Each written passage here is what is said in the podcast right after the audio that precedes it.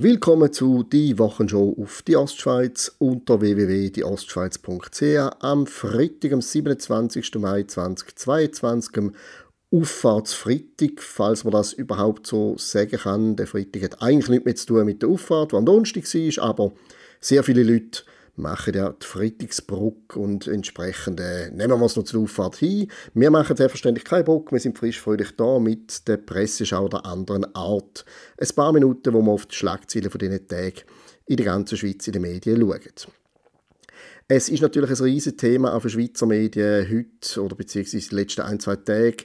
Das neueste Massaker an einer Schule in den USA, ein Amoklauf von einem 18-Jährigen, wo über 20 Menschen, darunter vor allem Kinder, zum Opfer gefallen ist. Ganz eine dramatische, tragische Geschichte und die wird natürlich jetzt fließig aufgeschafft aus ganz verschiedenen Gesichtspunkten. St. Galler Tagblatt beispielsweise äh, redet mit dem SVP-Hardliner Ador, mit dem Nationalrat Jean-Luc Ador, wo sich für einen liberalen Umgang mit Waffen stark macht und jetzt natürlich im Fokus steht, weil äh, Waffen natürlich jetzt in den USA die entscheidende Rolle gespielt haben bei dem Amoklauf, wobei der Ador eben sagt, nein, das ist nicht so, nicht die Waffen an sich sind gefährlich, sondern nur diejenigen, die sie missbräuchlich verwenden. Das ist natürlich grundsätzlich theoretisch korrekt. Eine Waffe, die ewig auf dem ersten oben liegt, ist von allein nicht gefährlich. Allerdings könnte es ja allenfalls äh, so sein, dass wenn es Menschen gibt, die gefährlich sind, die Verfügbarkeit der Waffe in Kombination mit dem gefährlichen Mensch allenfalls etwas könnte zu der Gefahr beitragen. Ich persönlich wüsste jetzt zum Beispiel nicht, weil ich nicht in so Kreisen verkehre, wo ich auf die schnelle, schussfähige Waffe mit buchstäblich Hunderten von Kugeln Munition, wie sie der 18 dabei hat, würde überkommen. Und in den USA ist das eigentlich, ja, wie wenn du eine Müsli-Packung Post um die Ecke. Von dort her ähm, scheint mir da ein eine seltsame Argumentation, selbstverständlich sind es Menschen, die abdrucken, aber wie einfach dass man an eine Waffe kommt, das scheint, wenn man die Statistik anschaut, jetzt bezüglich USA, doch durchaus auch ein Faktor.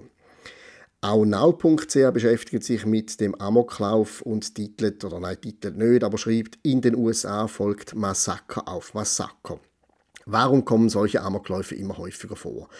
Und gerade schon im Titel wird äh, dass das mit der zunehmenden Verschwörungstheorie zu tun hat.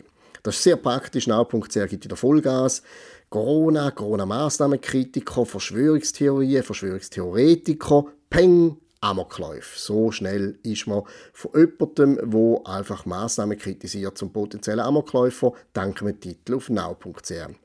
Was Claudia Brühwiller, Politikwissenschaftlerin an der Universität St. Gallen, gesagt hat gegenüber now.ch, es ist vorstellbar, dass die Covid-Krise Menschen mit psychischen Problemen zusätzlich belastete. Das ist nicht nur vorstellbar, das zeigen sogar alle Statistiken, überlastete Kinder- und Jugendpsychiatrie und so weiter. Nur ist es eben, Frau Brühwiller, nicht die Covid-Krise grundsätzlich, sondern die Belastung ist entstanden durch die Massnahmen und ihre Auswirkungen und durch die Angst, die man den Leuten gemacht hat.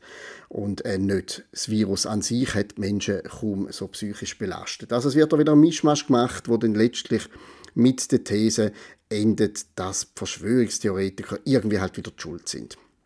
Dabei wird now.ch gescheiter auf Kriminalpsychologin Caroline Rosti äh, vom Deutschen Institut hören, wo sagt, würden Täter von den Medien nicht dermaßen in den Fokus gerückt, insbesondere mit Bildmaterial, würde dies entschärft. Also ähm, das ist natürlich so der Nachahmungseffekt, das ist ganz etwas Entscheidendes, beobachtet man auch bei Suizid. Das heißt now.ch plus alle anderen Medien, wo seit zwei Tagen unablässig von dem Amoklauf berichtet, die leistet wahrscheinlich mehr Beitrag an Nachfolgetaten als sogenannte Verschwörungstheoretiker. Aber Hauptsache man hat die Botschaft noch schnell untergebracht. Watson, mein Lieblingsmedium, lässt heute drei Asexuelle vor der Kamera erzählen. Äh, Titel Ich verspüre keine sexuelle Anziehung. Nicht ein sehr überraschender Titel, wenn es ja um Asexuelle geht. Lustiger dunkelt mir der Übertitel Tabubruch. Liebe Kollegen von Watson, man kann heute, wenn es um Sex geht, kein Tabu mehr brechen. Ihr und ganz Haufen andere Schweizer Medien erzählen uns eigentlich jeden Tag, was irgendwelche sexuelle Minderheiten erleben, äh, möchten, nicht möchten und so weiter. Äh, ja, Zeitungen, die Radiosender, die Fernsehsender sind voll von diesen Stories. Haben überhaupt nichts dagegen, sollen wir machen, ist doch kein Problem, sollen alle zu Wort kommen. Aber Tabus, wo müssen gebrochen werden. sind sie jetzt weiss Gott nicht mehr, schon gar nicht asexuelle. Ich mag mich an irgendwie ein Dutzend Geschichten aus den letzten paar Wochen oder Monaten rund um Asexualität erinnern. 20 Minuten ist ein riesiger Skandal auf der Spur. Parmelin begrüßt deutschen Minister mit Hand im Sack und erntet dafür Spott. Unser Bundesrat hat den deutschen Wirtschaftsminister mit der rechten Hand begrüßt, dieses gehört, und die linke Hand im Hosensack lassen. Und selbstverständlich muss 20 Minuten sofort eine Expertin und einen Expert holen, wo das Verhalten einordnet. Zum Beispiel der ehemalige Schweizer Diplomat Max Schweitzer sagt, prinzipiell sei Begrüßung mit der Hand im Hosensack nicht akzeptabel, aber er relativiert, und jetzt müssen wir gut anhören, für einen Weinbauer, einen Winzer, so wie es Bundesrat Parmelin war, kann man aber eine Ausnahme machen. Herr Schweizer hat das wahrscheinlich, äh, der Diplomat hat das sicher sehr ähm, nett gemeint, entschuldigend, stellvertretend für den Parmelin, aber es ist eigentlich, er sagt nichts anderes als, ja, das ist halt irgendein Bauer, da, da kann man ja nichts anderes erwarten. Dass der Mann mal Diplomat war, im diplomatischen Dienst gestanden ist, ähm, verwundert mich ein bisschen, weil das ist eine Aussage, die eigentlich ein Schlagesgesicht für jeden, der jetzt halt nicht unbedingt an einer Hochschule entsprungen ist.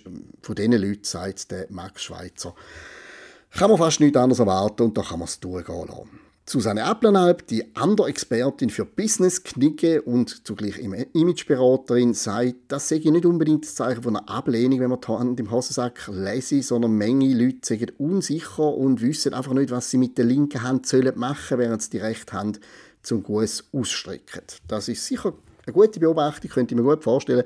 Aber dann wird es auch da wieder ein bisschen ähm, komödiantisch. Frau Applanalp sagt, ist hingegen die rechte Hand versteckt, ist das laut Applanalp ein deutliches nonverbales Zeichen, dass jemand die Hand nicht geben will. Jawohl, Frau Expertin für Businessknicke, das ist es so. Wenn ich vor jemandem stand und meine Hand, meine rechte Hand, Grußhand im Hosensack ist und ich sie nicht führen nehme, ist das tatsächlich ein relativ deutliches nonverbales Zeichen, dass ich die Hand nicht geben will. Es ist fast eigentlich das eindeutigste Zeichen, dass ihm nicht die Hand geben will. Ich weiß nicht, vielleicht hängt ja die Leser von dem bewussten Medium die Erklärung nötig kann, kann ja sein, ähm, aber die Mehrheit der normal intelligenten Menschen wahrscheinlich nicht. Aber trotzdem besten Dank für die Klärung an die Imageberaterin und das war es von der heutigen die Wochenshow und wir hören uns wieder nächsten Freitag.